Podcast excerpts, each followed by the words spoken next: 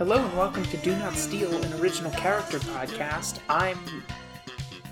I didn't think of a title this time. I'm Olivia Joseph. Fuck. Hello. Uh, I'm Hannah Yolo, who has all the titles because I stole them from Olivia. And that's why she can't think That's of any of them. Can't remember them. Exactly. What if? What if we started an episode once and we just had different names and we didn't comment on it and we just did a re- normal episode of the podcast but we just had different names? Sure, let's do it. April Fool's episode where we have different names and then the characters we make on the episode are us. Fuck off. Okay, I, I like that a lot. Um, you've you've vetoed my previous April Fool's episode idea, which is that we do uh, the Wendy's RPG. Ah, fuck yeah, I did veto that. I stand in a rare in a rare instance of uh, personal continuity. I stand beside past Olivia. yeah. She was correct. Um, yeah, if any of our brave listeners want to play the Wendy's RPG with me, then uh, feel free to DM me and I'll ignore you. okay, but this isn't an April Fool's episode. No, this is a This special is not a episode. Wendy's though. RPG episode. It is a special episode. What are we doing this episode? We are recapping what's basically the first season of Do Not Steal an Original Character podcast. Um, Yeah, it's a show where we tried out a lot of cool stuff on the first season. Uh, I like to think that most of it worked. Um, and we've Yeah. also kind of like, you know, figured out some things that we want to um, try and, you know, move towards going forward. So we just kind of Mhm. wanted to like look back on the last year, uh, reminisce about some of these cool characters, um, you know, about like how each of our individual episodes went. Uh, we also have a bunch of fun little games that we're going to play for these characters um, to just kind of Mhm. like give a bit of fun little color for them, and then we're gonna look forward to our next season. How's that sound? yeah, yeah. Sounds good. Okay, do you want to just go down our our past episodes and just just go episode by episode and give a little uh, you know a brief summary of our characters for people who may may not remember and then just talk a bit about how we feel Yeah, let's do it. okay so episode 1 blades in the dark Mhm. our pilot episode That's right. what was your character for that episode Uh, so my character was named Thessaly Harrow. She was a ghost catcher. She was like a very blue collar ghost catcher that kind of got like roped into being Will Graham by a con man. Um, this was in retrospect an extremely like first character for these things uh i don't Mhm. think that she's a bad character by any means but like i think something that really struck me when i was like doing my go back and you know see my notes on each podcast episode and try to remember where i was at is how much this is like the philosophy that i use when i'm making a one shot character. Where it's like okay Mm. you know i can come up with a little backstory but mostly what i'm doing here is coming up with like a vibe and like two or three traits that i can just kind of like hit. Um which is in sharp contrast to how i think about other characters where it's like okay listen i have i have five chapters of fan fiction written about them before i ever think about them yeah, I, I think I have pretty much the same like feelings about my own character. yeah Um, her name was Anais Arshard, and she was a she was a kind of like smuggler. Uh, she was like a smuggler kingpin whose thing was that she ex- she was a noble, but she sort of exploited noble prejudices to position herself as this kind of like incompetent boorish woman. Mhm. so nobody would suspect that she was actually running like a citywide smuggling ring. Um and i think the thing that stuck out for me looking back over is like how much Anais was basically just like Umineko 2 era Beatrice like no other character no oth- like some other characters have kind of like reference points in existing characters but no other character is so much the reference point Yeah. you know um i like her build mechanically i thought it was fun to kind of like create a really downtime focused um kind of like mastermind character. So I liked what I was able to do with the mechanics, but I feel like yeah, she could have used a little bit more in the personality department. Um, yeah, for maybe sure. in the backstory too. like I, I have no doubt that like these characters would be super fun to play um just because Mhm. again like uh blades in the dark still probably one of the best systems that we've covered um and also Yeah. like you know i like i said i did really approach it i felt like from the perspective of like a one shot where it's like well if maybe this character doesn't have quite enough meat on the bone to be somebody that I would feel like super satisfied playing for like four years but would I feel satisfied playing her for one Saturday night? Yeah, absolutely. Um, and you know, as we're gonna see with some of our future characters, they're also maybe not the best suited characters for like actual campaigns, but that's more on the level of like, oh, the two of us are just like writing a, a collaborative short story together at this point. this is this Yeah, is I- I drifted off the- from RPG world into like, okay, we are just writing romantic fan fiction. it's not fan fiction if you make the characters. Uh, no, if you make the is. characters yourself, it's just normal fiction. It is because I'm a fan of you. Wow. I'm a fan of you too. See, you you admit it. Checkmate. Okay. No, episode two. I feel like episode two, Lancer, not a good RPG, but this is where we really start going off. Yeah. Uh, yeah. Lancer. You know, I, I, I as we've mentioned plenty of times, I love tactical grid-based combat stuff. Um, I love offshoots of fourth edition, and I especially love offshoots of fourth edition that aren't afraid of like mechanical complexity. Um, because like you definitely get some like Thirteenth Age or Strike or whatnot that are just like, oh, let's do fourth edition, but like without any of like the you know fiddly bits, and it's like, but the fiddly bits are why I'm there. like I don't understand. You're you're making like a tactics RPG and you're saying that like each character has one stat which is power. It's like th- that's not why I'm here. Uh, but Mhm. yeah, you know, we we go back and listen to that episode if you want to hear is just like get upset at left tabletop for an hour. Um, This is our first left tabletop episode. mhm. yeah, yeah, yeah. It, there's a bit of an You, arc. you know what? What's up? You, you know what I actually want to say? In retrospect, I want to play, really praise Blades in the Dark for being an RPG about like a dispossessed underclass like group like clawing their way to the top doing criminal shit and like having no real left tabletop stuff in it to speak of. Yeah. Yeah, absolutely. Um I think I mentioned it at the time where it's like if you actually want to, you know, simulate leftism through your tabletop games, like number one, I would love to talk you out of that. You really don't have to do it and you probably shouldn't. But if you really insist, then like yeah, it should probably be something like Blades in the Dark that has this like, you know, inherently um a structure that's like inherently based on being someone dispossessed going up against power structures. Um whereas yeah what lancer has going for it are some cool mech designs and a system that or a setting that sucks in the right ways for the two of us to like come up with a really fun prompt in it. Hmm I'm still reeling from the revelation that like they literally world build in that game by like throwing ideas to the Discord and seeing which ideas get like beat up the least and putting that in the game. Um, oh i didn't realize absolutely that nuts. that's insane It's like- What if Andrew Hussie's writing process for Homestuck, but worse? that's that's awful oh that sucks so much i hate it um yeah.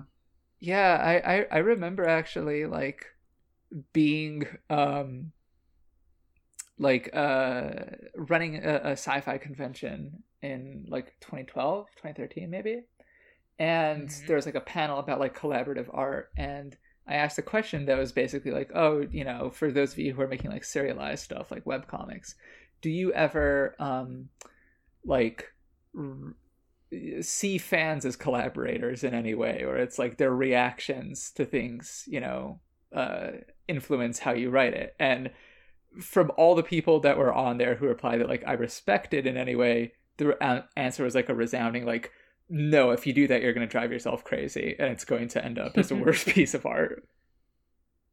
Um, Mm-hmm. yeah, I mean, uh, I hope that the the authors of uh, Lancer can can you know move past that mentality, but woof. I hope that they can find peace. Yeah. Uh, let's talk about the actual the actual awful girls though. Yeah. Again, I think I think we went off with these girls. Oh, I, yeah. lo- I love these girls. Yeah, I Um, you know we talked about how like there wasn't a whole lot of there there with the first pair, and especially because like you know we did talk about like what their interactions together were, but like it was kind of structurally two people doing their own things and then they cross over. Um, Mhm. This was like the first time that we really had a super satisfying example of like characters whose stories are like incredibly wrapped up in each other.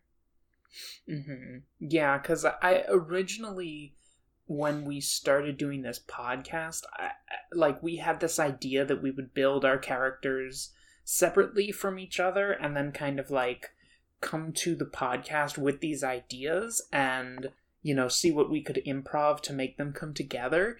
And I, I honestly feel like the main thing I learned from this year is I like the episodes where we mostly work separately the least Yeah, and the best episodes are when we spend like three weeks pre-podcast just extensively like character building with each other I, I, Yeah. I think we've very much learned that that's the move.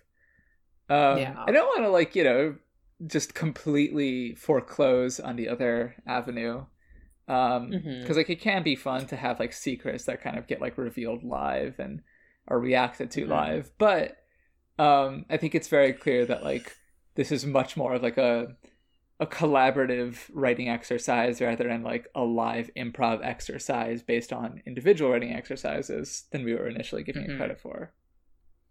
yeah I, I think the other mode can be fun but that's why i was careful to say that i enjoy the uh the collaborative version more I just think I get a lot more excited for it. Yeah. Um, it's it's a lot more, you know, because to get a little personally, I like I have a bad tendency to kind of second guess myself with my own creative work, and so I'm I'm more comfortable going into an episode like having uh having like a something that we have hammered out and worked on for for a few for a few weeks or so yeah. and it's more exciting to me to like present something that I feel like I've had a chance to work on and mold versus like bringing something that I have been working on in secret and being like, haha, here it is. I don't know if it's good, but like when we talk to each other, I feel like it's good, you know? Yeah, absolutely. Um, and I think you know, as we get into the later uh episodes, like I think we are going to see a very specific example of how much it can kind of like be a letdown when we kind of go into the episode being like, oh yeah, we'll wing it. We'll like you know see if these characters like you know have something to bounce off each other with, and the answer is just like kind of no, not really. Um. Mhm.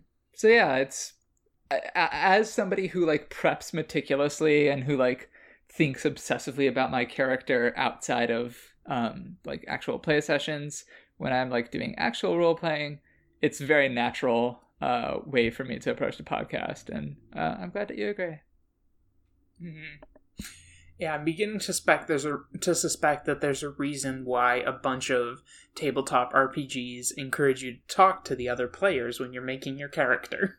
yeah yeah absolutely um Shockingly. I, I definitely remember like being at a uh, like high school D and D first session for like a game that never really went anywhere, and just being like, either a oh we've brought like four people with completely different tones, or like b oh we all brought kind of the same guy. Mm-hmm. Yeah. Yeah. Uh, anyway, women. Yes, uh, they fucking rule. They're awful. They're awful to each other specifically, uh, but maybe there is good in them. Um, I think it was so woke of us to make them like okay. One of the first moments where I was like super energized by something that we came up with on this podcast was when we decided to make both of our characters clones of the same person. Yeah. And then the second time this happened was when we decided that they would both be like girl clones of a of a man, Yeah. and one of them would be trans and the other would not be. Yeah. like that was that was just us on our bullshit. Yeah, it's Extremely. it's so cool that you just get to make decisions like that. Um, rules. I love fiction. Yeah, yeah. I, I thought that like there is this is one of the the pairs where it's just like super clear that like a lot of um kind of like cohesive shared thought went into them. Um and I think that Mhm. like if I recall we do mention on that episode like a couple times that like oh we swear we didn't plan this part in advance and whatnot but like I think that like by the time we really got to those specific moments like we had planned enough in advance that like we both kind of knew where the story was going such that like hmm technically it's a coincidence if like one other thing lines up but like you know n- not really um Mhm. yeah, like we knew the structures. You know, I don't think we Yeah. talked, you know, as much as we talked on the vampire episode, for example. But yeah we we knew the basics of e- each other's character structures going in. Mhm. And we ran a few things by each other to the degree where it's like, yeah, I could infer what you were going for, even if I didn't literally know.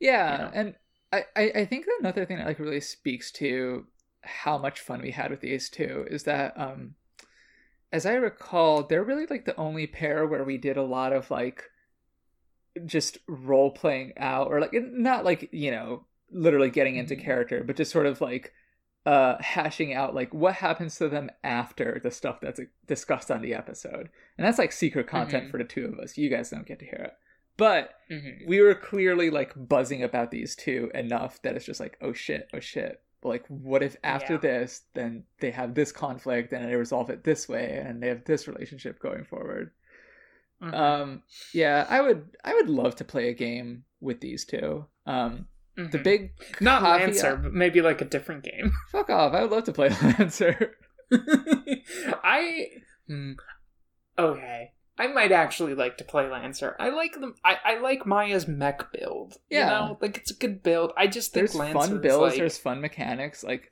i think playing lancer is embarrassing but like again not in the same way where it's like playing d&d which like you know spoilers i am playing d&d right now um with like you know pirated books and uh documents that you can find online and everything but like i am playing d&d 5th edition right now in a campaign with nora uh half because role playing is inherently fun if you do it with cool people no matter how bad the system is and half because i wanted to try it once so that I could talk about how awful it is in an informed way rather than like a this is my best guess way. Uh, it turns out I was right about everything before playing it, so I probably didn't need to do this. Uh, but I can now say like with confidence that D&D 5th edition is a fucking awful system.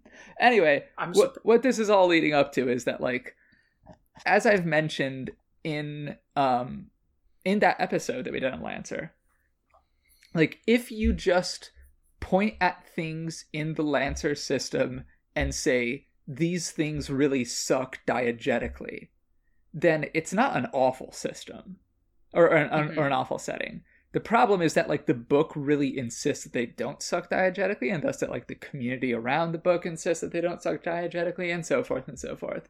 But Mhm. like as we discussed, I think I'm much more willing than you are to just sort of be like, oh, well, if we just say that, like, you know, the union or whatever it's called, like, is uh, an, an actual, like, awful imperialist state that's kind of like masquerading as being part of like a um, an anti-capitalist legacy, then sure, I'd play in that system. I'd play in that setting. I wouldn't have any, you know, huge problem with that. Mm. The main reason I wouldn't want to play Lancer is that um, my brain starts to turn off when there's more than an hour of tabletop combat in a session. Very fair. Um, yeah, the combat heavy games I like to think about, I never enjoy playing. Yeah, it can fucking suck. Um, I think Lancer kind of like has the potential to maybe streamline that because it is fundamentally about like making these cool builds where a lot of moving pieces fit together in the build phase, but you fundamentally only ever do like two or three things tops in combat unless you've like specifically Mhm. built your mech to be like very very resilient. Um, but yeah, like it it can still last super super long.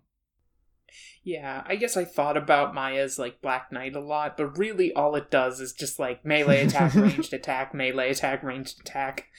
Go Yeah. fast. And uh, to be clear, that's cool as hell. That's fun as hell. That would never get old. But yeah. um, it's not like you have to like you know sit down at the chessboard and like uh, you know evaluate which of, of fifty possible moves are the most optimal at any given time. Mm-hmm. Um, yeah. Anything else to Yeah. say about these pair? Um, Maya is my fir- is the first of uh, of an Olivia classic on this podcast, the toxic extro- extrovert bitch. yeah. You're gonna get a few of these, and probably more in the future. Yeah. There's a point. There's a point. I think you can tell. I think you can tell if you look at all the characters and like think about their personalities. There's a point where I'm like, "Fuck! I'm making too many toxic extrovert women. I gotta get some boys in here, and they gotta be like a little quieter." And you can be the judge of uh, the degree to which I I failed to write quieter characters. For sure. Um, I think Um, that like similarly, Ivy signals the start of an archetype uh, of like hmm women who are very laid back uh, in ways that kind of belie the extreme curdledness of their hearts. hmm Like I Um, said, this is the Lancer episode is where we first find our bullshit. Yeah, for this uh, for this show. yeah, yeah. Uh, it was definitely the moment where like. You know, to, to, to kind of pull behind the curtain, uh, we did record the first two episodes before launch, and I think that like after the first one, we were still kind of like we were still enthusiastic about the podcast, but I think that we both did kind of say like, yeah, that was a good first episode. It wasn't necessarily like an amazing first episode. Um, but you know, we'll hit our stride eventually. Uh, we hit our stride in the second episode, as it turns out. And it was just like, oh, if we just do shit like this forever, then like we're good. hmm Oh yeah, episode three, Yeah. Eidolon. Eidolon play? Uh, no, it's just called. It's Eidolon Become Your Best Self. Is that it? hmm Okay. Yep.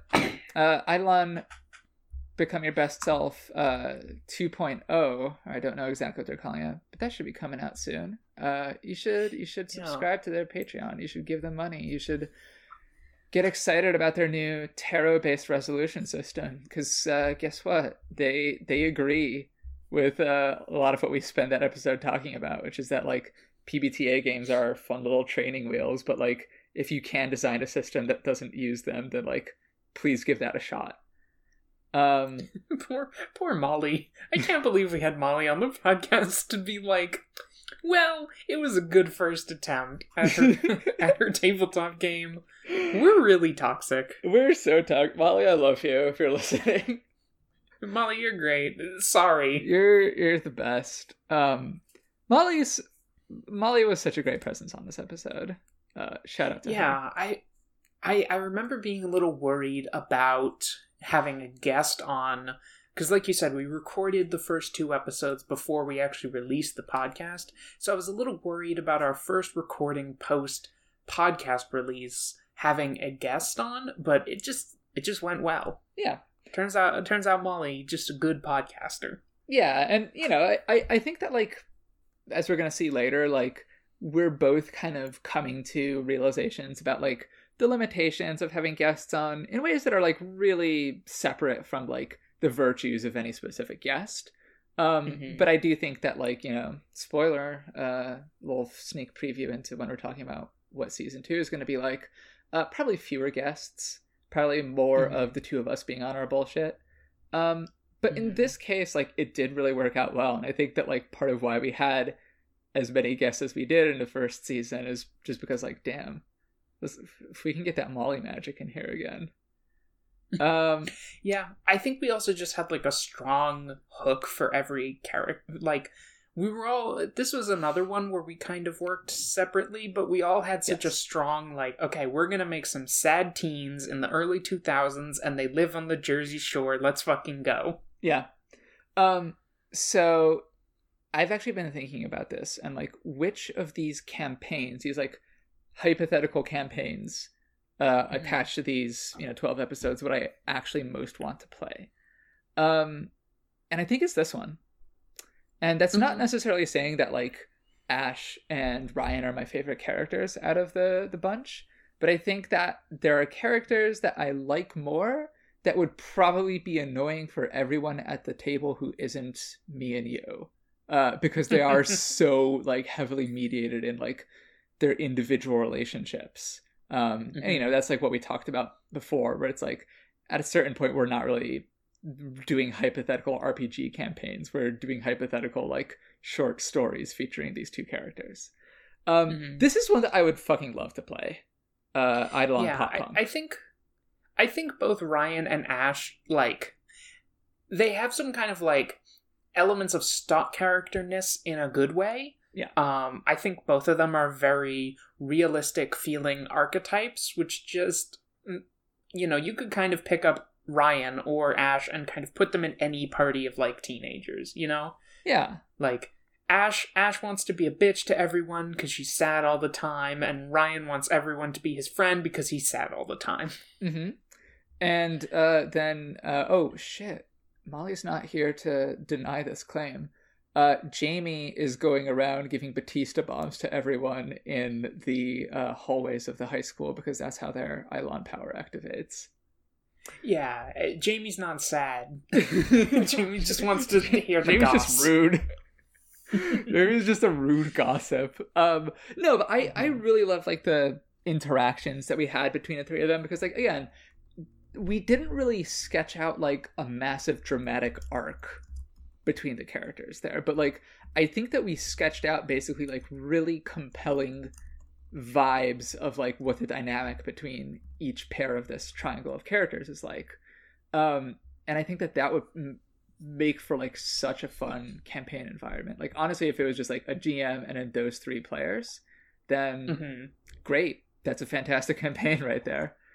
Um, yeah i think so too but yeah, it's this was a super fun one. Um, and like it, it it really does kind of like like you said offer the counterpoint to oh we can sometimes just get it right by uh doing our own separate stuff but i think that like Mhm. doing so requires like a really strong understanding of tone uh Mhm. because like we tend to reply to tone in complementary ways if we're just doing like Mhm. an understanding of genre or you know like practical situation then probably not hmm yeah i i agree. Mm-hmm. uh episode episode four. Wait wait very quick. I do want to uh because i don't think that we actually mentioned this on episode three itself because i didn't realize it until afterwards.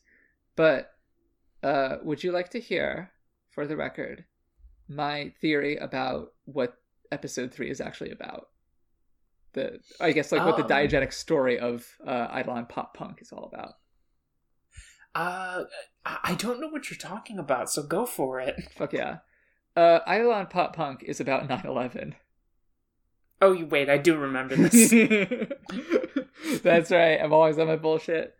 Uh, all right, for our dear listeners, check this out.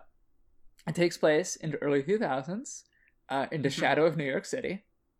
Um, Mhm. it is about like a sort of you know late 90s sense of like existential ennui because like oh no history ended and like nothing's interesting anymore that is shattered by the arrival of like some you know huge out of context horror that like dramatically reshapes like what you imagine as the stakes of your life.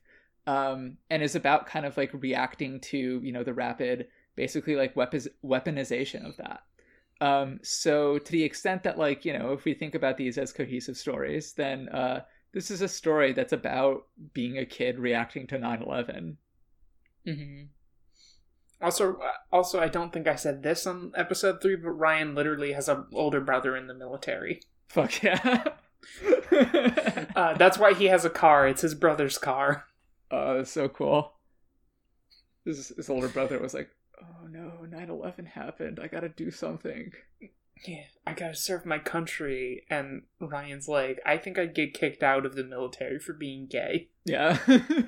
I'm not gay, but I think they'd kick me out of the military for being gay. R- Ryan's older brother was on the fence about enlisting, but then saw one of those like Go Army ads where like uh, a soldier fights like a lava monster with a sword, and was like, "I got to do that for my country." Oh boy. All right, episode four. Episode 4. Uh huh. Uh, Dreaming Silver and the Inheritor Hadean. Yes. Uh, how do we feel about this one? Uh, a little conflicted in a in a weird way. Like Okay. I'm a, I'm a little unsatisfied with Hadean, but I'm not sure what I would change. You know, like I, I know what I would change for Anais if I went back to her, but I don't really know what need what what should be different about Hadean for me to be more uh into into them. I guess. For sure. I guess it's maybe because they're a character that is kind of working on this very grand scale of kind of like world destruction and and rebirth and doesn't really have a lot of interiority and I think I'm someone who really kind of like prizes an interiority of a character that I can really think about and just kind of like turn over. For sure. Um, yeah, I I feel more satisfied with Dreaming Silver, and I think a big part of that is because like it is such a character that's like grounded in deceptive interiority.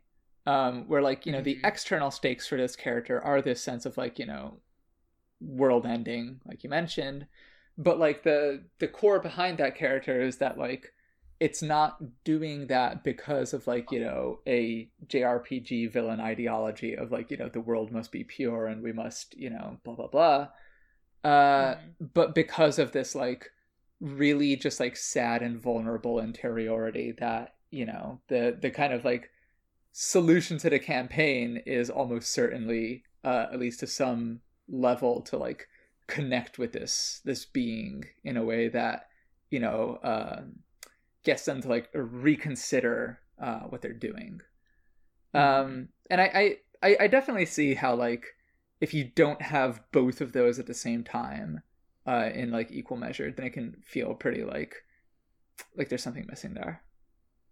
Mhm. Yeah. Um, as far as like the system discussion, um, that's one that like I feel a little unsatisfied with my kind of contribution to. Um, I do feel like you know it's like, oh, did I actually just like spend too much time harping about like the orcs and whatnot? Um, I don't think that those are necessarily like invalid points, but I think especially like comparing this to the other like PbtAs that we did, like I think this is one that does a lot of really cool stuff with the um, kind of like the framework. And I had a lot of fun, I'll, I'll say, building the character of uh, Dreaming Silver because like there's very little like actual hard mechanics involved in there. And it's just a lot of Mhm. prompts, and it's a lot of like very good and very compelling prompts that like push me to like uh fill out the the details of this character and like what its aesthetics are and you know what its its vibe is in ways that like I probably would have like stopped short of otherwise. Um so I think there's a lot of like really cool material that's in the game. Um Yeah, and I just want to give that a think so too. Yeah. I remember when I was building my character, or when I was building Hadean, being really attracted to. I think it was called. I think the the like final playbook is called like the Warlord or something Mhm. like that because it just had these really compelling like uh, abilities that phrase things in such like commanding absolute terms. Like I'm pretty sure Hadean has one that is like I think Hadean has one ability that's like hold on, let me go let me just go find this. Um maybe I didn't take it. Damn. Oh wait, no. Th- there's one that's just like when you when you try to fight a like when you try to overcome the harm that a they specific it specifically says like a group, gang, or army would deal to you. You always get a plus ten. Mm. And it's just such a powerful like yeah. "Yeah, I'm so fucking strong. like I, I can fight an army, and that's really cool. Yeah, that rules. Yeah.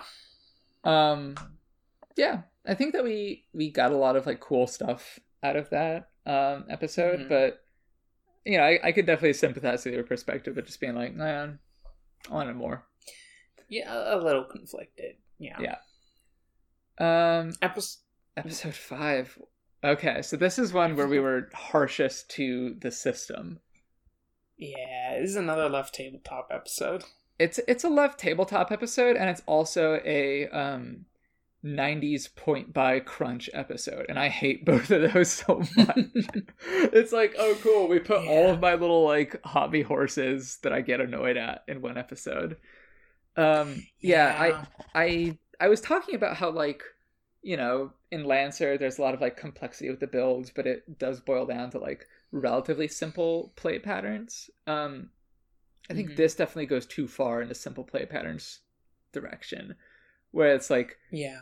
building a character is an exercise in like finding a million different sources of like okay it says here that i get in this type of character creation i give a plus five to this and a plus two to this and now i can get also a plus one to this but only if i forego this plus three to, and so forth right it's the most fiddly bullshit ever and it just fundamentally boils down to like you're making flat rolls um Yeah. i hate that kind of gameplay i hate that kind of like crunch that doesn't add up to anything. Um, I think a, a- good way to divide it, honestly, is a sense that like we talked about the builds in Lancer feeling like they added up to something with like your really cool like hit and run skirmishing knights who alternates Mhm. between like gunslinging and stabbing, and then my like uh, battlefield control via hungry hungry hippos, where it's all about just like pulling enemies in and then like making it impossible for them to ever get away from you. Those are like cool Mhm. concepts that you can ladder up to. You can ladder up to so little with fucking Eclipse Phase. Yeah. Yeah. I think that's the thing is like when I think about Diego and like you know, when I think about the difference between like Diego and Maya, like Maya's abilities, you know, they give a good picture of her and what she's going to be doing in this game, whereas Diego just has a bunch of like numbers that just dictate how well he how well he does at these general things Yeah. whereas they don't they don't kind of add a character you know the fact that maya is piloting the black knight like says something about her in the way that like diego being good at shooting things just like doesn't you know Yeah. Um it's yeah, it's a it's a pretty bad system and then of course this was another entry into our uh against left tabletop series. Um we Uh, did receive a message um after the episode was released basically kind of like providing a bit of context for why there was that one like particular uh note about like hey if you're nazis don't play this. It's not for you um that we made fun of on the episode. And like you know i don't think we're necessarily wrong to like make fun of that but apparently you know there was like a serious issue where like a lot of nazis were gravitating towards this game in a way that like the, the authors really felt like no this is awful like we don't want this. And so they were like Mhm. trying basically to like explicitly tell them to fuck off. Um mm-hmm. and you know i can sympathize with that. Um it certainly doesn't feel like an easy situation to respond to. And like even if i say like well i'm not sure that that was the best like way to achieve that goal i also understand that like in a situation like that it's going to be pretty stressful to be like oh shit there are why are there all these nazis? And you're maybe not going to like come up with the best way to respond to it in a moment so Mm-hmm. uh slightly less harsh on that front. Yeah i agree. Um how about the characters here though? Um yeah i don't know. Uh, diego has a uh, he's just a guy he's an interesting He's- guy. yeah i think he's a little interesting but he's the most like just a guy character on here you know Yeah, for sure. Just just a guy with like very practical desires and like hmm you know, I remember discussing an interiority of his like on the episode, but it's not like a super kind of like complicated and intricate one. Mm-hmm. This is another one where we really didn't do a lot of like pre-episode communication, Mm-hmm. um, because like the Yeah. conceit involved them kind of like meeting up during a failed mission. Mm-hmm. Yeah, and I liked that concept. Um, but I think I would still I would point to this episode as one of the ones that's like I feel better about the episodes when we do have a lot of like pre-recording collaboration. Yeah, for sure. Um, yeah. Yeah and like this is one where I, I i enjoyed a lot about my character but like again i do feel like damn i wish that there was like more of a direct interface between like what she was doing and what diego was doing um Mm-hmm. or no sorry the uh, yeah the gender situation on this one is uh uh complicated especially given Mhm. that i chose a gender neutral name for the character but it was in fact a male ai that was piloting uh the body of a comatose woman Mm-hmm. um so yeah he had like some interesting stuff in his backstory that like i feel happy with i feel proud of but like i think that there are definitely episodes where i feel like damn i really like this character that i made but i wish that like they interacted with anything that olivia's character was doing in a way that was like felt more substantial so Mm-hmm. you know uh again uh intense collaboration before the episode airs it's the new wave of the future Mm-hmm. Um. All right. Episode five. six Six? Oh, Mhm. yeah, yeah, yeah. Got it. Okay, episode six. Yeah. This was I still have I still have so many thoughts about like Arthuriana. Yeah. It's cause, just because I still I I'm still reading the Once and Future King, which was the big inspiration for for me making uh Kay. Okay. Um, and I've passed the point of that book where Kay is like at all a character, so mostly my thoughts are about Lancelot. for sure. But like, man, a sad man. Yeah. Um I thought that these two we also like deliberately didn't do prep because again, like with Mhm. fate, it's all about like this moment where like you basically dip into the the sacred gachapon and pull out a servant. Um and you never know who you're gonna get. Um unless you do Mm. know, but sometimes that fucks up. Uh Mhm. but like I, I think that this one at least from my perspective like worked out better in that regard i really liked the dynamic that the two of them had um and it felt like there it, it- felt like it was like the relationship between them was like a primary focus in a way that it sometimes doesn't when we go off and do our separate planning um Yeah, I think so too. yeah i i think that these would definitely be a fun pair to play uh Mhm. probably not as fun to play as like our actual uh pair of characters that the two of us played in a run of this game system. which was one of those which was one of those ones that we extremely collaborated on so Yeah, and I, we're still sad about that shit to this day. i'm still sad about that I am they went to the fucking zoo I am literally crying as we speak about what happened to those two. Anyway, um Mhm. yeah, I think it was a fun discussion. Um yeah kay and remy are fun like it's fun to have a dirtbag butch and her like incredibly grumpy uncle slash grandpa. Yeah, for sure. Um it's it's very fun to like have a character that like eating shit is inherently part of her modus operandi. Because like as somebody who like you know theoretically likes fail forward stuff and understands that that's good game design and much prefers games to have it to ones that don't like i still get like so anxious a lot of times about like failing rolls and whatnot. Um Mhm. but i think that like that is a function of like oh but my character is supposed to be good at this one thing.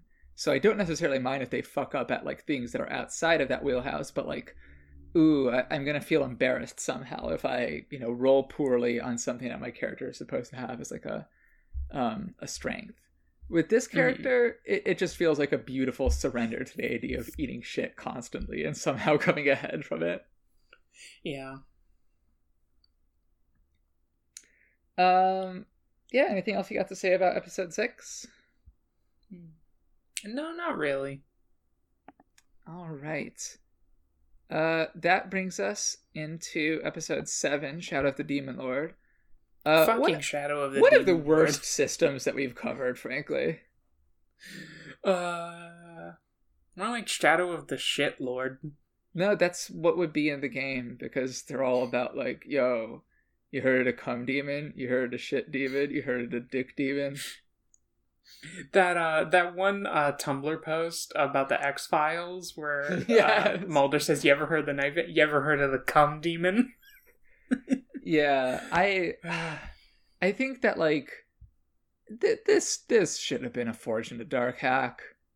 Like I think Mhm. the thing that like pisses me off about the system most thinking back to it is this idea that's like in some of the like you know setting flavor or the like you know how to play this game flavor that's about how like ooh sometimes you're going to encounter challenges that are too difficult to face head on and you'll have to think about how you can you know uh, uh, cleverly outsmart these and it's like okay then why is 95% of the rules about like combat mechanics and like 4% of the remaining 5% is like you know shit that's ported over from D&D for no reason like overland travel speeds and carrying capacities?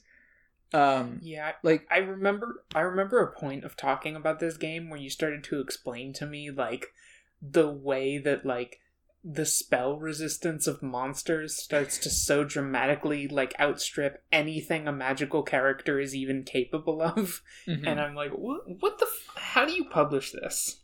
Yeah. It, it feels like a really embarrassing thing. Um it's it's so blatantly like one of those things where it's just trying to be a first step away from d&d and like you know i understand that's going to be useful for some people. Um i kind of have no use for it though like i've already bought into the idea that d&d is not a structure worth emulating so Mhm. like you know if if the whole idea is that like this is a a world where demons and shit are so fucking powerful that you're not just going to be able to like beast them with your combat build every time then why aren't there mechanics about like you know preparation and subterfuge and like resource management and all that like why is this not Mhm. a situation where it's like okay i make my you know uh, uh whatever downtime phase preparation phase whatever you you mentioned aeneas specializes in uh i make that type of role to you know figure out like uh, occult rituals that can help us like bind and weaken the demons in advance. Um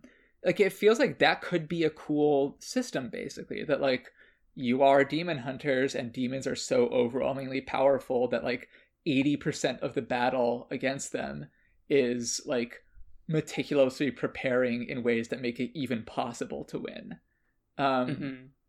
that that would be a fun game.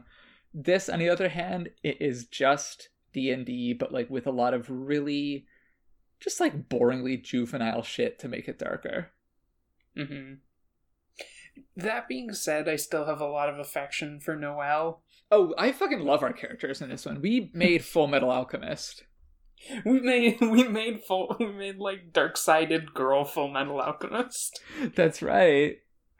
Um, Uh, yeah, Noel you, has you a were gun. the Ed, and I was the Al. Uh, Noelle is like Christian Edward Elric.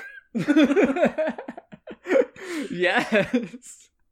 Uh, she has Oh. a gun and she can fire that. She just fires that gun extremely. I love that she fires the gun extremely. I I love that like you just like cludge together this build that like my build was very straightforward in that it was like a base class and then like a level 2 class that clearly is designed to stem from that level 1 class and then a level 3 Mhm. class that clearly stems from that level 2 class. Um Mhm. whereas yours was just like no, I'm going to pick every little bit that I can in here that allows me to gun more. Yeah, I'm very fond of, of this build. Yeah, Um, it sounds like it was ex- incredibly fun to to conceive of. Which, like, you know, again, we're talking shit about the the system and the setting a whole lot, but like, there's still fun character creation stuff in there. Um, I can't imagine that it's like super fun to play after you've created it, um, which like kind of comports with my experiences of D and D Fifth Edition at this point. But Mhm. it's fun to make this kind of shit. all right, episode eight. This is the big one. this is this is maybe the most on our bullshit. This is yeah, this is the one where like you mentioned us spending like weeks beforehand talking about the characters. I don't think it was like literally weeks on any of them except for this one. Mm-hmm. Yeah. Um thinking back on it, I think it's funny how much the system of this episode sucks versus how much we did with these characters. Um, this is also one of the episodes that's basically just a short story. Yeah, absolutely. Um, there's very little pretense that these are two RPG characters that are going to be in an RPG campaign together. Um, mm-hmm. and like you know, I I think that basically what started out as like us talking to each other very closely before the episode aired um for purposes of basically making sure that we weren't going to be like you know doing anything that really rubbed the other the wrong way that wasn't going to be like violating anybody's boundaries um because this is like probably our darkest episode probably our episode featuring like the characters that do the worst things to each other and have the least healthy relationship with each other. Um like it definitely feels like um what started as you know just kind of like checking in to make sure that we weren't going to be doing any harm um very much evolved into like oh we're just telling a short story here. We're we're just like talking about these two characters and like the long arcs that they have with each other. Um and you know honestly like I really, really liked this episode. I really liked recording it. I really liked preparing for it. Um, it was just an absolutely fun time that, again, had very little to do with the system and very little to do with the concept of a tabletop role playing game to begin with. Yeah, I just, yeah, I just think this is one of the episodes where, like, we just did really good fictionally. And I think ultimately the ultimately, you know, it, it, the podcast has this tabletop shell, but ultimately it is about kind of the collaborative writing. Um, mm-hmm. And so, you know, there's no episode where I feel like, well, the characters aren't that good, but we really nailed the tabletop criticism part. you know, the the one I, yeah. it's really a character focused podcast, and so when the characters are good, you know, the episode feels good. Yeah, absolutely. Um, and like I, I think it, what it fundamentally like boils down to is that like you know a lot of what we get out of these tabletop systems is as expressions of character we were talking about how like the the mechanical crunch of something like lancer is fun in the way that like the crunch of something like eclipse phase isn't because mm-hmm. it helps you express something about the character it tells you who maya and ivy are that they have these very specific builds um mm-hmm. similarly like i was talking about how much fun i had with like the prompts that the system gives you in um, fellowship uh, because they allow me to kind of just like push myself and come up with all these cool little details for dreaming silver mm-hmm. um, and in this one as it turns out we kind of just didn't need the system we needed like the concept of like modern day vampires and like you know some of the specific names uh, of like factions and bloodlines and all that they probably helped but like mm-hmm. not that much. We could have th- this could be extremely easily just ported out of the uh vampire the requiem setting and system. Yeah. And i think we did a really good job just writing that so it's a good episode. Fuck yeah it is. Um i love those two. I think they're great. Mm-hmm. okay. Star wars it's star wars baby star wars baby we're in a, um, we're in a star zone how did I just create like how did I just create like an angsty straight leading man for this Star Wars episode? like what what happened there? It was so cool that you did that. I, if I if I recall, that was something that we kind of like backed into on the recording proper. Oh, that right? was extremely yeah. Um, oh, Naru man. Naru was a Naru was a very second rider character who became the primary rider somehow in the mm. recording. Yeah, yeah, I feel that. Um, um, he has an evil girlfriend. Sometimes you have an evil girlfriend. Hmm? Sometimes you have an evil girlfriend. Yeah, sometimes you have to go rescue your evil girlfriend from evil prison, where she became evil. That's what fucking sucks about evil prison is that it makes you evil. Yeah, I hate that. It, like regular prison's bad enough, but when Okay, one if, if you you're evil- listening to this and you support evil prison, then just log off. We don't want your listenership. uh, if you support evil prison, we're coming for you. Yeah, that's childish. Grow up. Uh, yeah. yeah as far as this like actual episode um so this is kind of like notably the first time that we had a guest on to design a system that they themselves didn't design.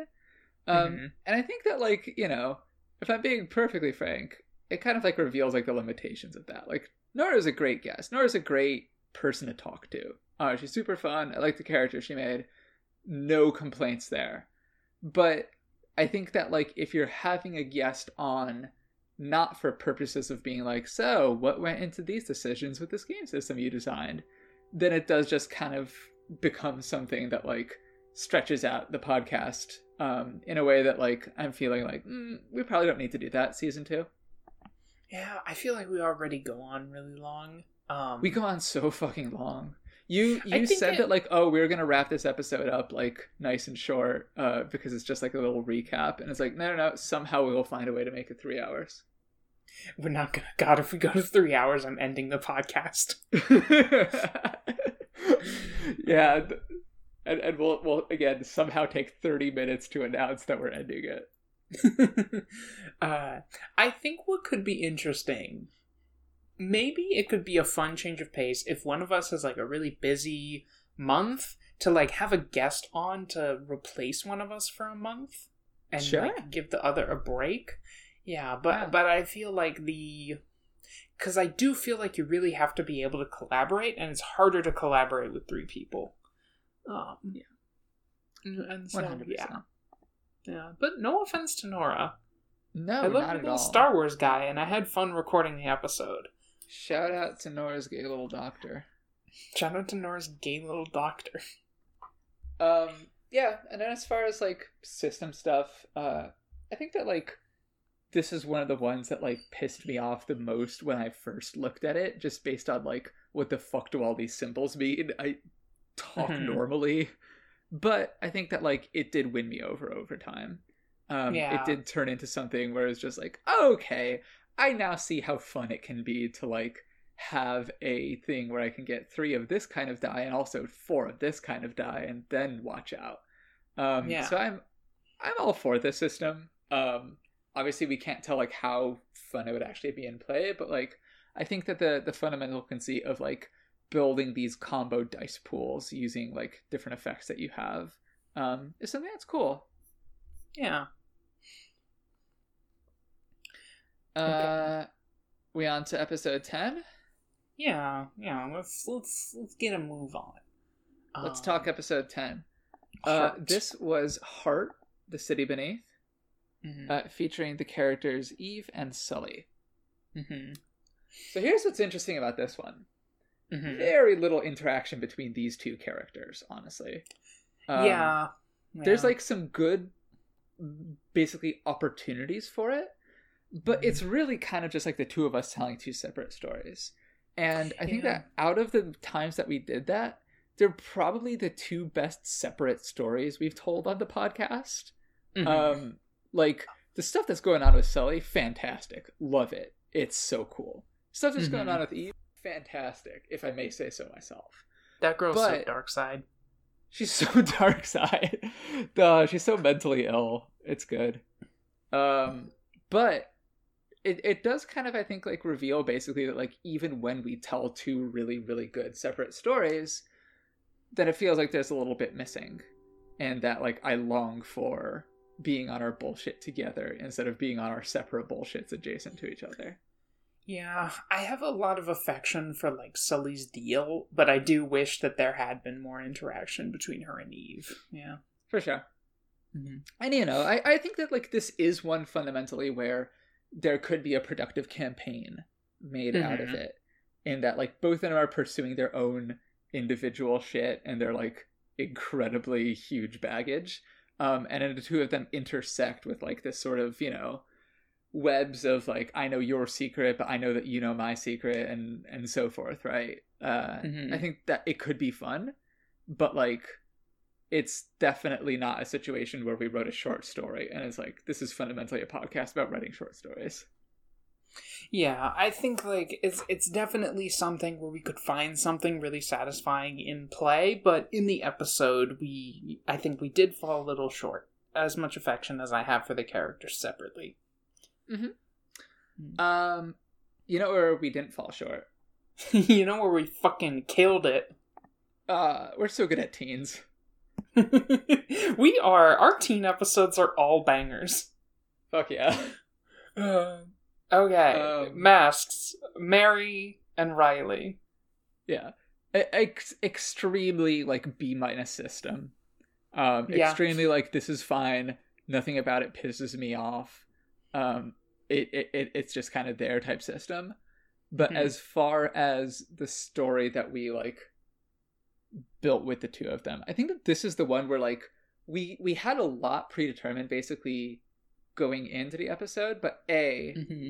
we had like the moment of reveal because you didn't know like what Riley's doom was specifically before the episode, right? Yeah, not at all. So that shit all got to resolve on the episode, and then like Mhm. we we actually like ended up.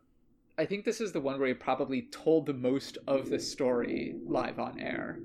Um, yeah, and and had the most like the most of that story. It was also the episode where most of that story was pure improv. Like uh, the part where Mary like absorbs an entire other space teen into herself was me just like, what if I did this? And I really liked the results of that. it's definitely not what I was expecting going in, but it's Mhm. it's a beautiful exercise and just being like, fuck yeah, that's where the story is going now. Mhm. um, which is honestly, you know, it's what the spirit of what tabletop role playing is all about. Sometimes someone at the table just has a fucking sick idea that you did not expect at all. Mhm. Um, I love agree. these two so much. They're so fun.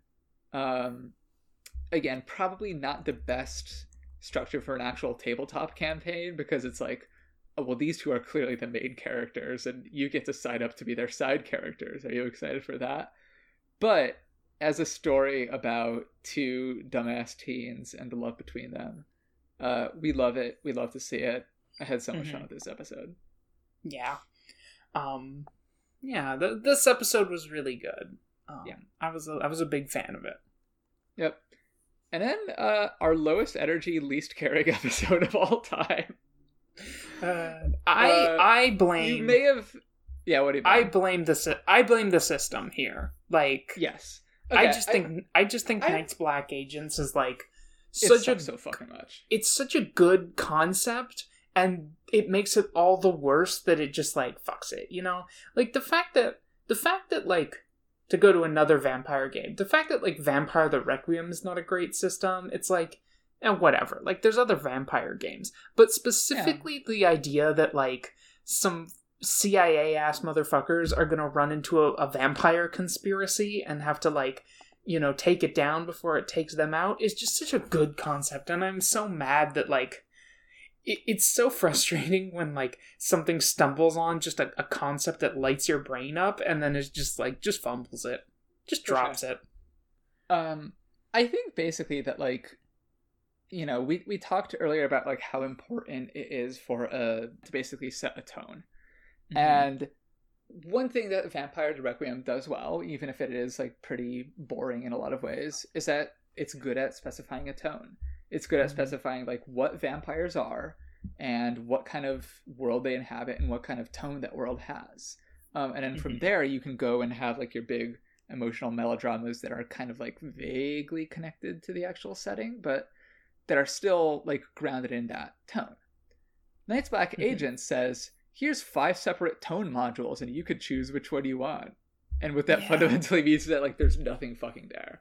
It's so I, I hate the modular shit so much. I hate the idea that it can't commit to anything. I hate the idea that it's trying to be everything for everyone in a way that like makes it really annoying to actually figure out what this game is about and like what to bring to it. Um, yeah It's just a level of investment that is not worth it.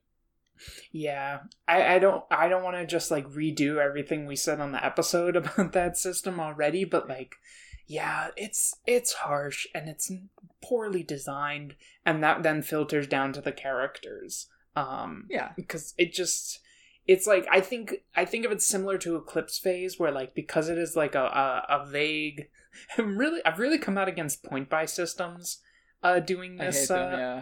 Doing this podcast. You've converted me to this, but it just makes it so difficult to like characterize your your guy through the mechanics of the game. Like it's Yeah. just it's just making numbers go up, and that's nothing. Okay, okay. Don't besmirch numbers going up, please. I, So my- okay, look, I am literally in the background right now playing a game called Numbers Go Up. I mean, right next to me, you can turn, uh, you can like turn and see my Switch where I have dungeon encounters installed. So, like, look, I like my fair share of numbers going up, but like, But they don't a- have any not- impact on character. No, no, no. It's it's not a character exercise. Um, and yeah, like you know, I I still had a fun time on that episode just because like it was a very loose riff fest because we were all Mhm. desperate to avoid talking about like the actual characters in the setting and the system. Um, but Maybe like the episode where we're personally the meanest to the creators of the game. yeah, and that's always good. Yeah, I don't even think Um, we but razz the Lancer guys this hard. No, no, because you know I, I, I, I can't actually razz the Lancer guys too hard because like the guy who is I think the, I believe that it's like one of them is the primary writer and one of them is the primary like game designer and like my locked Twitter account has a profile pic from the writer's uh, webcomic so like. You know, I have my own mixed feelings on that webcomic, but like clearly I have some affection for like some of the guy's ideas um, that prevented me from being like super cruel. Uh, with this like random, you know, Bush era dad, I can be as cruel as I want to be. Um, that's all of our season one characters. I think that if I had to pick a literal favorite pair, it's probably Riley and Mine- Mary. Yeah, mine would also be Riley and Mary. Fuck yeah. And then if I had to pick one of these that I would most be interested in as an actual campaign, it would Mhm. be Ash and Ryan, and of course, Jamie's there. Yeah. Yeah. Very similar uh very similar thoughts on it overall. Mhm. Um which I guess makes sense given that this uh this is a podcast based on close collaboration. That's right. Okay. Uh, would you like to collaborate with me on some fun little exercises? I I would love to make some stupid ass tier lists. Fuck yeah. Okay, so uh, for those of you who are unaware uh, in the audience, it's possible to make tier lists that aren't just like S, A, B, C, D, F, uh, Mhm. but are instead very silly and goofy. So we've prepared three of these, uh, one of which I made, one of which Olivia made, and one of which our uh, dear friend Declan made. Shout out to Declan. Um, of ways Poster of to all time. the poster of all time. Um, these are basically ways to just like classify fictional characters. Um, and I've actually used the one that I made before for like Mhm. characters in like a long term campaign of mine, and Mhm. also for like the works of Damon Lindelof. So it's very fun to do these. Um, and it, it really like reveals a lot about who goes where. Yeah. So our Uh, first our first tier list is concerning the Snyder cut. And to be clear, right. it was it was written pre-confirmation and development of the Snyder cut. Um Okay, listen, listen. I am here to tell you that there's no such thing as a Snyder Cut to this day. There's a film called Zack Snyder's Justice League, which is separate from the Snyder Cut because that actually had to be made after HBO, or sorry, Warner Brothers commissioned Zack Snyder to do so. The conspiracy theory was always that, like, there was basically a finished cut lying around that they could release, but they weren't Mm. doing so out of spite. So this is still technically valid, but like, yeah, we are kind of like placing this in a world, you know, before it was confirmed that Zack Snyder's Justice League was coming out. Um, Yeah. Also, like, this doesn't necessarily literally mean their like specific artistic taste, although like that definitely factors in. It's more about like orienting them in retrospect to like very low stakes conspiracy theories. Mm-hmm. Yeah. So I here's how I say we do this. We read off all the Yeah. categories, and then we just Yes. go down the list, and you assign your character to a to a category. I assign my character to a category, and we do like one or two sentences about our reasoning. Yeah, Uh, let's do it. Okay. So the categories for this one are number one, dislikes the theatrical cut of Justice League, thinks the Snyder cut would be as bad or worse. Tier two is likes the theatrical cut and sees no reason for a Snyder cut. Tier three is wants the Snyder cut and believes it is real. Tier four is wants the Snyder cut but does not believe it's real. E, uh, tier five is believes comic book films are for children. Uh, tier six is believes art is for children. I love that one so much. Tier seven is incorrectly believes they have seen the Snyder Cut. And the final tier is correctly believes they have seen the Snyder Cut. All right, yeah. So those are our tiers. Um, I'll go first. Uh, we've got Harrow, who wants the Snyder cut and believes it's real for sure. Um, She is somebody who is very easily manipulated uh, with the prospect of like things being not as banal and awful as she thinks they are. Uh, Mhm. So I think if you dangle the Snyder cut in front of her, she would be like, "Oh, I will, I will do various crimes for you if you give me that Snyder cut." uh, whereas I think I think Anais correctly believes that she has seen the Snyder Cut. Uh, the Snyder Wow, Cut is how'd she get her hands on it? She's a smuggler by trade. Mm, I see. She- she has connections uh she has networks um she she if the snyder cut is real and it is real she can get it and she's seen it and she thought it was mid hmm Um, episode Ivy. two Ivy 100% believes art is for children, mm-hmm. but in a rare way. Uh, usually that's just in a purely dismissive way uh, when somebody is entered into this tier.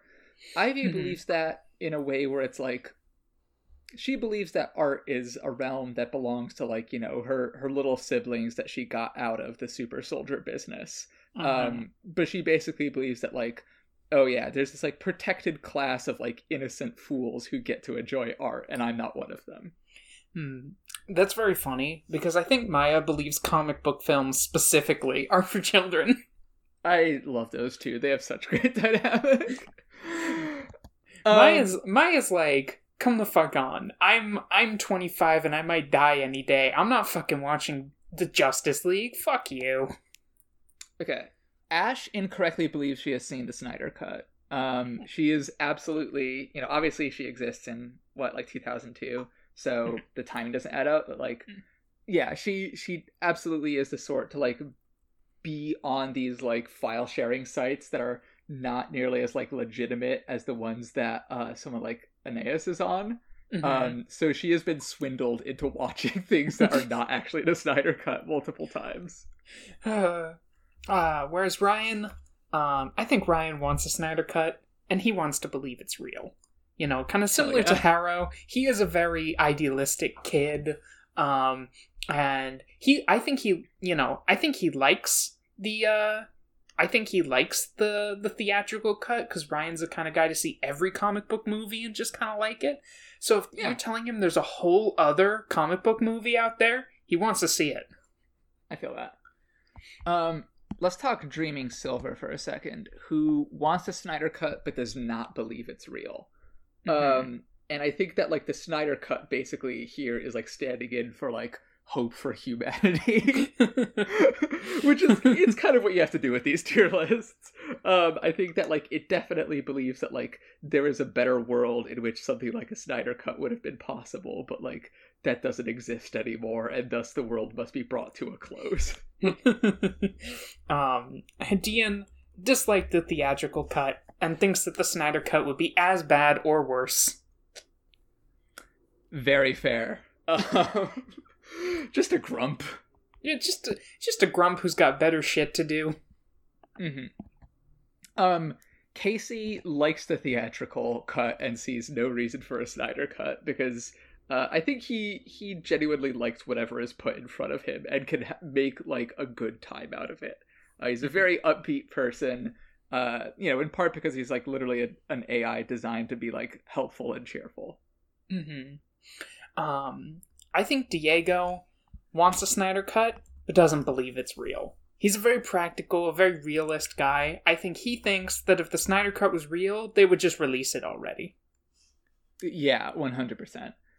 Um, I think that uh Remy 100% believes that comic book ch- uh, films are for children, uh, but believes that like films about like cool troops, like Mark Wahlberg operator movies, are not for children, uh, and cowboy movies are also not for children. So like, if you have a cool operator movie taking place like in the American Southwest, then that is like doubly for cool adults such as herself. Gotcha. Um, I think Kay incorrectly believes that he has seen the Snyder Cut because he doesn't quite understand the concept of a movie. oh, that rules. he I love that. they watched they watched uh they watched the Justice League cartoon and he thinks that is the Snyder Cut. I love it. Okay, so you know how um Devin, the Devil Engine, uh, every Mhm. time she like uses her power, she like goes into this like, you know, antichrist type reverie where she's like screaming you will not be saved in like the dark speech. Uh, while that's happening, she is seeing the Snyder cut. Uh, so she's on the correctly believes they have seen the Snyder cut tier. okay. Noelle, you know, Noelle is a girl who's kind of caught between, you know, the idealistic upbringing of her youth and, you know, the harsh reality that she is beginning to experience of living in the world as an adult. And she doesn't want to believe this, but she feels like she has to believe that comic book films are for children. yes. Uh okay. Wes. Um Ooh, Wes absolutely believes that art is for children in specifically a really self-hating way. you know, like, Wes, make music. Yeah, exactly. Wes Wes is a musician who believes that art is for children. Uh, Uh, because he he makes really healthy decisions. Uh, I think Rasheen dislikes the theatrical cut and thinks the Snyder cut would be as bad or worse. I think Rasheen is just a bitch every time she goes and sees a movie. I think she's one of the like I think like present day Rasheen is one of those people who will hate something to make you feel bad because you like it. Yeah, yeah, yeah. Uh, we we love girls like that. We love what they're doing for the culture. Um, okay, Jazzy Londo from Star Wars. Um, see, there's two which I feel like are kind of true in that I think he likes the uh, theatrical cut and sees no reason for a Snyder cut because he's a very stupid bro. um, and so I could again imagine him just liking everything that's in front of him. Like, you know, when I say he likes it, he probably likes it like one tenth as much as he likes other extremely mid com- uh, comic book movies. Mhm. Um, but then also it's possible that he's seen snippets of the Snyder cut through his prophetic visions, but probably not enough. So I'm gonna say put him in the likes of theatrical cut here. Mm-hmm. Um, I think Naru. Surpri- maybe surprisingly, given that he's so sur- surly, but he wants a Snyder cut and believes it's real. Um, both Ooh, because does he want to watch it with his dark girlfriend? yes, both because he wants to watch it with his dark girlfriend, and he is ultimately like a hopeful creature, but also because he thinks that the Snyder cut is definitely like darker and more mature than the slop that uh Joss Whedon made, and it Yeah. would just be way cooler. Naru is basically like, what if a Snyder bro was real? oh, I love that phrasing. Okay. Um, Eve. Uh, Eve is 100% convinced that she has seen the Snyder Cut with her good pal Emery, uh, but she does not remember which of the people that she believes named Emery she has seen the Snyder Cut with. Uh, in either case, she's wrong. Uh, she has not seen a Snyder Cut with, and Emery is not real. um, Sully, uh, terminally depressed woman, wants the Snyder Cut but doesn't believe it's real. Hope is gone in this world. Okay, Riley. This this one's interesting because he's next to our superheroes. so, how do they feel about this whole situation? Um, I think that Riley. I'm gonna go ahead and say that Riley uh dislikes the theatrical cut and thinks that the Snyder cut would be just as bad or worse. I don't think it's her vibe at all. Um, I think that she gets pretty resentful of the ideas of like if if she hears someone say that like superhero stories like should be more mature and like handle more adult and dark themes i think she like very reflexively like flinches against it uh Mhm. in part because of her own fucked situation hmm Um, I think Mary believes comic book films are for children. yeah she's right She's the Um, superhero who's like, superheroes? That's some baby shit. Yeah grow up Grow up, get if you're a educated. superhero grow up by which she means retire from the superhero life once you hit adulthood All right, and then uh, last character from the extremely thin uh, uh, Night's Black Agents episode, Dr. Merrick. I think she wants the Snyder Cut, but does not believe it's real. Because kind of her whole deal was like being super disappointed that none of this supernatural shit around her is as cool as she wants it to be. Mhm. So I think she's like pining for something that could like satisfy, you know, what she wants, but you know, kind of just assumes that that's never going to happen. Mhm. I think I think kind of similar to Anais, I think Karina correctly believes that she has seen the Snyder cut. She has those back Fuck yeah. panels. Yeah, yeah, She didn't like Um, it, but she's seen it. yeah. yeah. I love that there's no distinction among the like ones where they've seen it between whether they liked it or not. yeah. Uh, Um, fuck all yeah. right. Let's read this one more time. Um, Yes. just for everybody everybody playing at home and we'll probably post these on twitter too Mhm. dislikes this the theatrical cut thinks the snyder cut would be bad or worse that is hadian rasheen and riley uh, people who like the theatrical cut and see no reason for a snyder cut are casey and jazzy uh, people who want the snyder cut and believe it's real are harrow ryan and naru People who want the Snyder Cut but do not believe it's real include Dreaming Silver, Diego, Sully, and Dr. Merrick. Uh, people who believe comic book films are for children.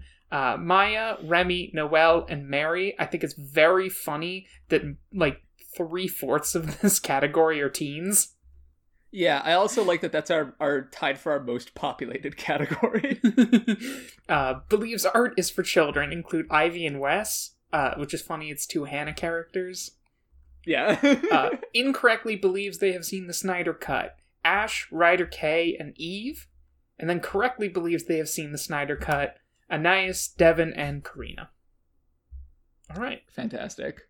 all right. All right. Our, our next tier list is uh, what did we call this one in general? It was like uh, uh, do not steal characters and um and their reactions to you asking them to help you out of a bad date. Yeah, yeah. It's like you're you're on a bad date at a restaurant and you text your friend to be like, "You need to get me out of this. It's going awful." hmm And how they respond.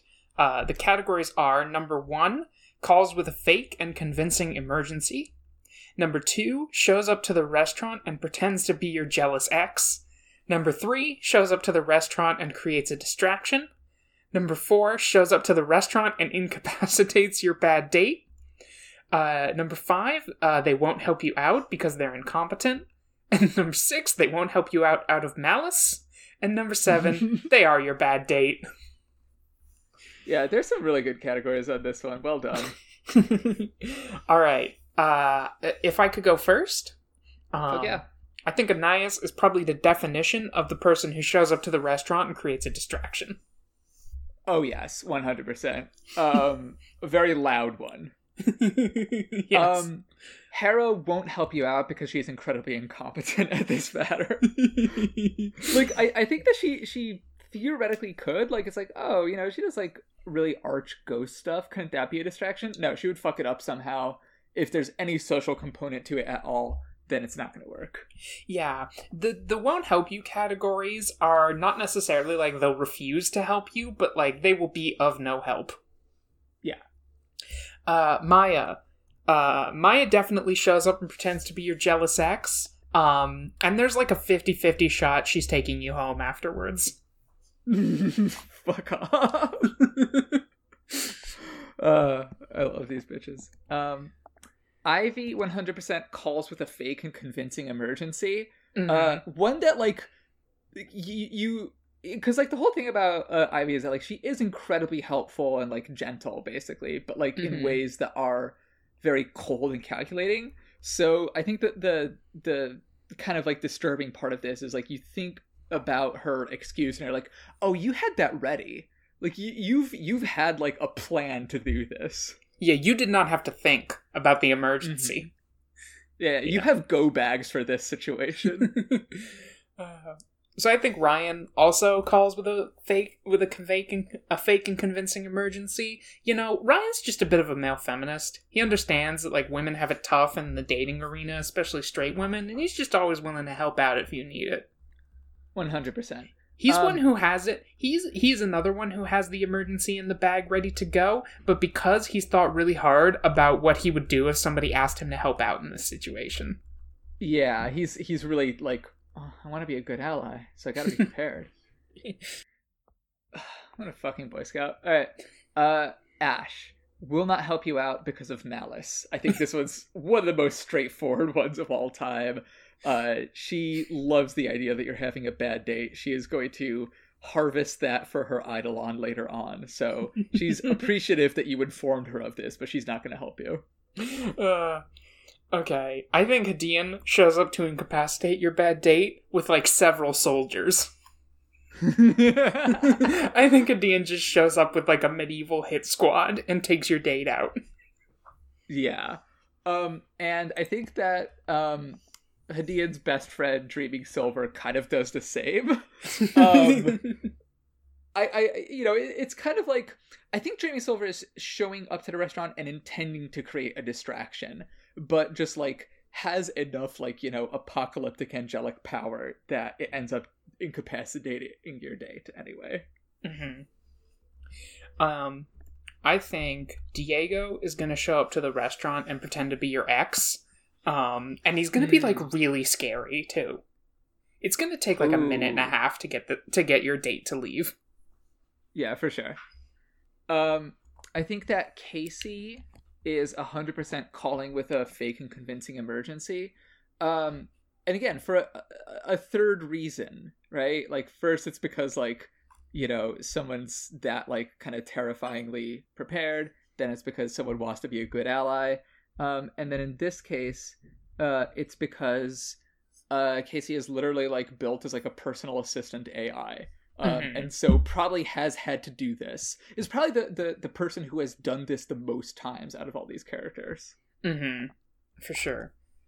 Uh, Ryder K won't help out because of incompetence. Um, the man does not understand like, r- like modern day romantic cues. So if you ask him, he's just gonna be like, "Just leave." yeah Like I don't get this. If you don't want to be on the date, just leave. doing the share zone post to you but in a very knightly way Just like just walk out. Like what's he gonna do? yeah um remy is showing up and pretending to be your jealous ex um and i i think that like it's very easy for her to just like inhabit this character of being just like a, a little shit heel ex lover of yours um and i think she honestly like really enjoys it frankly yeah, yeah. Like she has a lot of fun doing this. yeah, Um, yeah, it definitely shows up like with the bolo tie regardless of whether or not that's even close to the restaurant's dress code uh, I think Noelle, if you ask her, is gonna over gonna want to help, overthink it really hard, and in the end, show up to the restaurant and create a distraction by running in and firing her gun in the air. mm-hmm. uh we love that we love that. um won't help you uh okay so devin devin Mhm. is showing up and incapacitating your bad date 100% yeah. um w- like, giving your date radiation poisoning Uh, not in a mean way it just yeah. happens yeah. Just that's just what happens when you're around Devin. Okay. Yeah. Uh, the first is your bad date. Gotta be Rasheen. and uh guess who uh rasheen is dating and trying to get out of and also texting a friend for the same thing it's wes They're just both the bad dates. Yeah, Uh, they're both doing this at the same time. Oh, and they they probably call the same friend. uh, um, Naru. Hmm. I think Naru is also your bad date. Ooh, interesting. like his vibes are just way worse than you thought. And I don't know if he necessarily like means ill, but it's just a it's just a bad experience. For sure. Um Jazzy is already at the restaurant creating a distraction before you do the text because he had a vision of himself doing this last night. Uh, he's so helpful. Yeah, yeah, and it's it's it's in a way where it's like you kind of get mad at him because you're like, okay, but what if I didn't text you? And it's like, yeah, you were gonna. Oh, you were gonna. I know this stuff, and you're like, "Fuck you." You're right. Fuck you. Exactly. You're right, but fuck you is how to respond to the character of Jazzy Londo. um, won't help you out. Be uh, won't help you out because of malice. I think it's Sully. Um, that's just because Sully is like wrapped up in her own shit. Um, and I I don't know if that's necessarily malice, but just like she is so self involved that like if you ask her for help with something, she's just gonna turn you down. Yeah. It's it's very much like, you know, why would you turn to me? Yeah, like Are you no, really that low on options? I'm quite I'm Um, I'm busy. Sorry.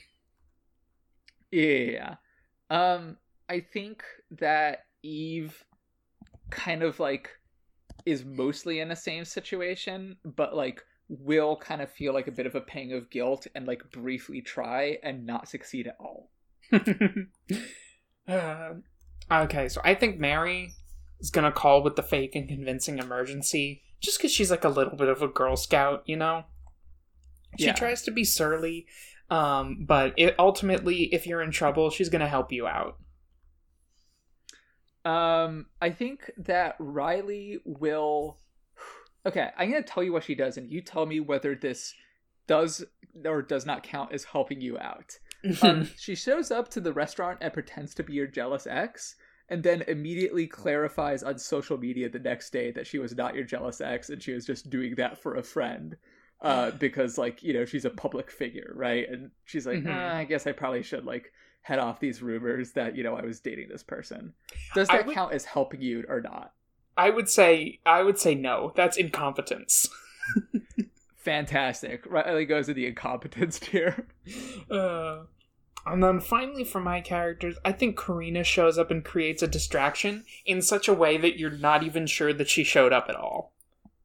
Mm. Like Oh, she yeah, just yeah. she just sets one of her assets in motion, and then like something blows up in the kitchen, and you all have to evacuate, and you can just slip out. You know? Yeah. Uh, Dr. Merrick definitely loves being the center of attention, so she would show up and pretend to be your jealous ex. Um, in ways that are like definitely like a little too predicated on like you, you don't have to sell the backstory of this jealous ex character so much. like there's just like, way too much how, like, oh, exposition. yeah. Yeah, yeah, yeah. It's like the, the jealous ex being like, "Ah, I haven't been this angry at you since you interrupted my Olympic rowing practice." And it's just like, come on, you're you're gilding the lily a little bit here. Uh, okay, can you read out this final tier list? Yes. Uh, we have here calls with a fake and convincing emergency, uh, which is composed of Ivy, Ryan, Casey, and Mary. We've got shows up to the restaurant, pretends to be your jealous ex, featuring Maya, Diego, Remy, and Dr. Merrick. Uh, we've got shows up to the restaurant and creates a distraction with Anais, Noelle, Jazzy, and Karina. Shows up to the restaurant and incapacitates your bad date, has Hadian, Dreaming Silver, and Devon. Won't help you out because of incompetence, has Harrow, Ryder K, uh, Eve, and Riley. Won't help you out because of malice, has Ash and Sully. And is your bad date is Rasheen and Wes, again dating each other, and Naru. uh, all right, our final tier list. Fuck yeah, last one. Our final tier list is sorting the characters based on, I'm trying to remember this correctly, based on their reactions to you asking them to pick up something from the 7 Eleven on their way driving home from their shitty 9 to 5. Yes. Uh, uh, from their really shitty 9 to 5 job, another town over. Mm-hmm. The Here category. are your. Oh, sorry. Go ahead. Oh, you do the categories. You do the categories. oh yeah. Uh, we've got already got it. See you soon. No problem. Just send me the money whenever. Just passed it. Sorry.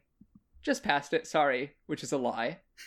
uh, message seen at 4:54 p.m. Do not ask these people for anything. Cannot drive. Should not drive. uh, Okay, okay. I'm gonna start us off with Harrow in should not drive. Oh, absolutely. Um, I, I I think that like she is absolutely somebody who is a, a liability in any situations that require anything other than being Will Graham. uh, I'm gonna put Anais in. Do not ask these people for anything. You will owe them a much bigger favor than they gave you. yeah. Becoming like getting uh incurring a life debt because like you uh they they picked up like six dollars worth of chips for you. Um, okay, so Ivy is going to go into the um again, I think probably already got it see you soon. Mhm. Um I think that like it's it's probably in a way that's like a little annoying to you that it's like, bitch, don't anticipate my needs like that. That's rude of you. yeah, I'm gonna put Maya in. Should not drive. Oh, Uh, interesting. Uh, she uh, drives a Mac. yeah, and like nothing good comes of that for the people around her. You know. This is true. So I think if you put her in a civilian motor vehicle, you're just asking for disaster. Yeah. Um, Ash is the definition of your shitty high school friend who says just passed it, sorry, which is a lie. uh, meanwhile, I think Ryan is the definition of no problem, just send me the money whenever. And if you don't, like, he's never going to bring it up again. For sure. Um, let's talk about Dreaming Silver, Mhm. um, who cannot drive 100%. I think that like this is this is just a, like a, a fundamental like uh, mismatch of uh, contexts that I Mhm. want to highlight. yeah, I was thinking similarly for um, Hadian uh, cannot drive. Um, before becoming like a weird avatar of the death and rebirth of the world, uh, they were like kind of they were like a young teen, so just not even driving age. Yeah, absolutely. Um, let's put Casey in just no problem. Just send me the money whenever. Mhm. Um, I think that specifically, like, he doesn't do the already got it, see you soon bit. Um, in large part because like he's emotionally intelligent enough to like know that that might feel a little condescending to just like you know um anticipate someone's needs that way and just wants to make sure that like you know he's like respecting you Mm-hmm. Um, let's see. Uh, message seen at 4:54 p.m. That's Diego. He just had Yeah. other shit he was doing. It was Mhm. not convenient That's- for him to go to the 7-Eleven, and so he did not. that's the definition of diego as a character he just had other shit he was doing um remy is going to also see the message at 4:54 p.m. um and this is to be clear it's her shitty hitman job that she's coming back from uh i think that she like absolutely looks at it and is like no fuck you Uh, I think uh, she Kay, is a whiner I think Kay will text you just past it. Sorry, because he's going really fast in his fucking sports car. incredible I think it prob. I think he's the type who can do like a twenty minute drive in ten minutes. Mm-hmm. Um, Devin is going to get the car cursed within like 15 minutes of being in it, so can drive 100%, but should not drive.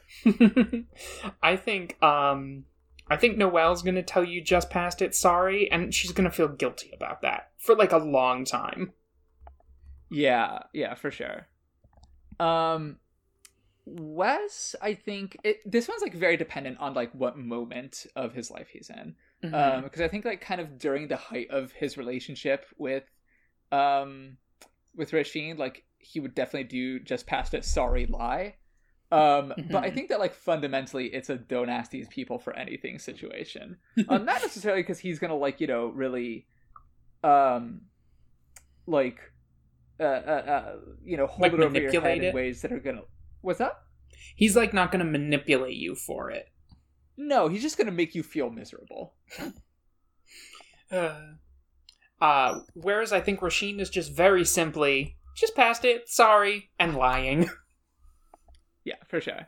Um, Jazzy just passed it and is telling the truth. Um, I think that like this is it, it's a situation where like he had a vision of himself uh saying just past it sorry and so figures that like might as well go with the flow. Like i could stop and it's probably not gonna like do anything to the timeline but like nah i don't need to.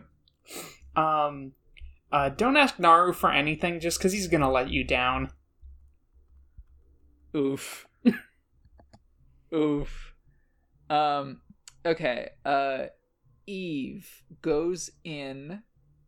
Honestly, no problem. Just send me the money whenever. Because, like, if you recall, she is a hound. So I think that, like, carrying out official responsibilities does sort of come easy to her. Um, and she knows that, like, that is her role, basically, on this expedition. Mm-hmm, mm-hmm. Um. Hmm, Sully. I think Sully saw your message. Yeah, one hundred percent. Uh, similarly to Diego, just a lady who's really wrapped up in her own shit and is not going to help Mhm. you out. Yeah. Uh, Riley said, uh, just past it, sorry, which is a lie. Um, and probably like, you know, in in, in a less malicious way than the other ones who are on this tier. But like, I just think that she's kind of a flake, frankly. Mhm. Um, she's a flake who doesn't really enjoy interpersonal confrontation, except that she can like really do it on her own terms of being like, you know, um, a little Twitter flirt. Mhm. Um, so if she can't do that here, then she's just gonna lie about it. Mm-hmm. Um, hmm. I think Mary just passed it sorry, and she means it. Um, and that's because Mary has a more efficient commute than you think she does. Like, you are gonna text her and be like, she's probably just about getting on her way, so she'll be able to uh, get it. But actually, she's been on the road for a while. She left early. Yeah. Um, and then I think that Dr. Merrick is just a straightforward, like, do not ask these people for anything because, like, she is going to factor it into her, like, really ornate spy game plans um, and, like, hold it over for you for years. Mm. I think surprisingly, Karina's already got it. Um, just because she's like a smuggler and a and a mule, right? So like she gets Yeah, shit for she- people. That's not that hard. She for her. has access to stuff. yeah. She's not quite as cheery as that option implies, but just because she's got it. Okay, so can you read this tier list back to me? Oh, yes, I can. Uh, we have already got it. See you soon. Has Ivy and Karina. No problem. Just send me the money whenever. Has Ryan, Casey, and Eve. Just past it. Sorry. Has Ryder K, Noelle, Jazzy, and Mary. Just past it. Sorry, but a lie. Has Ash, Rasheen, Riley. Message seen at 4:54 p.m. Has Diego, Remy, and Sully. Do not ask these people for anything. Has Anais, Wes, Naru, and Dr. Merrick. Cannot drive. Has Dreaming Silver and Hidean. Should Not Drive has Harrow, Maya, and Devon. As we said, we are probably going to be posting all of these on Twitter. Uh, so if you're curious uh, to see the actual list, you can see them there. Mm-hmm. Also, feel free to use any of these tier lists for your own characters um, or characters from your favorite shows. They rule. We love them. Yeah, I like making dumb tier lists. It's really fun. Mhm. Okay, so All right, now that we've made our dumb tier list, we're we're wrapping up, right? yeah, looking forward to, you know, we took a month off and then this will take another month, so we have about 10 episodes in 2022. Um, what, like, I know we've talked about it a bit, but is there anything that you want to do or kind of like a direction you want to take the podcast in in this coming year? Yeah, absolutely. Um, so I think that like the big thing that we're gonna try to do in season two is like branch out to different types of ideas of like stuff that we can consider games uh, to to to talk about. Mm-hmm. Um, these have all been like very kind of like traditional RPGs. Um, probably the one that is like a, most formally out there is Fellowship, but like even that is a PbtA. Mm-hmm. Uh, but they're all just about like you know playing one character in a serialized thing that has like a GM or somebody who's in like a near GM role. Mm-hmm. Um, things that are like little shorter one shot RPGs or things that are kind of like world building games. Um, you know, like not necessarily this one in particular, but anybody who's listened to that two friends at the table knows about those, including like the quiet year. Um, things like that I think would be very cool to kind of build in. Because um, especially once we've like realized and admitted to ourselves that this is a creative writing exercise first and foremost, we're seeing these systems less as things to like rigorously critique, although we still will have that, mm-hmm. but more as like how well do they do at being prompts for our cool creative writing exercises. Yeah, yeah. I, I'd like to, yeah, in the new year, I want to keep, because I do think I like the episodes best where we do get very collaborative and we spend some time pre episode prepping. Um, and I want to keep that, but to expand the, the, the topics of things that we can collaborate about and, you know, try out new types of games and see how they contribute to us kind of like collaborating. Um, mm-hmm. Yeah, and I'm I'm really looking forward to that. As am I.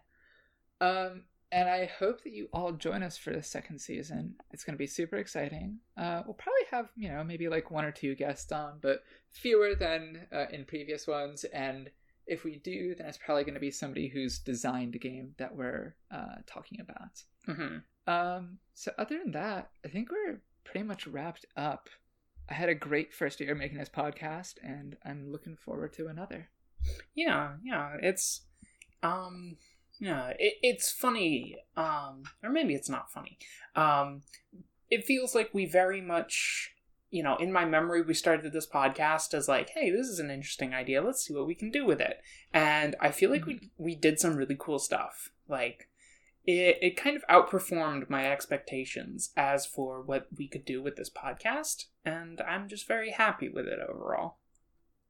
100%. Yeah. Um, I can tell you why I started this podcast. Um, it was because I liked talking to Olivia and wanted to have an excuse to do it. And I specifically like talking to Olivia about RPGs. So I was like, ooh, hoo, hoo. I know what to do. yeah. Um, it really worked out. Um, mm-hmm. So yeah, we are gonna we. It, it's very funny. We chose like the shortest year of the month to have to then like turn around and then uh, put out a new episode. But we are gonna put out a new episode at the beginning of March. Yep. Yeah. No idea what we're gonna play, so stay tuned. Yeah, we'll figure it out. Yeah, we'll figure it out. Okay then. Um. Right. Yeah. Thanks for Thank thanks for being with us, everyone. everyone. Yeah. Um. Mm-hmm we don't really have a sign off. So, you know, have a good day. Yeah. Just have a good day. Have, have a good fucking day. have fucking a great day. day. Have a good fucking day. have day. A wonderful, wonderful day. Yeah. All right. Goodbye. Peace.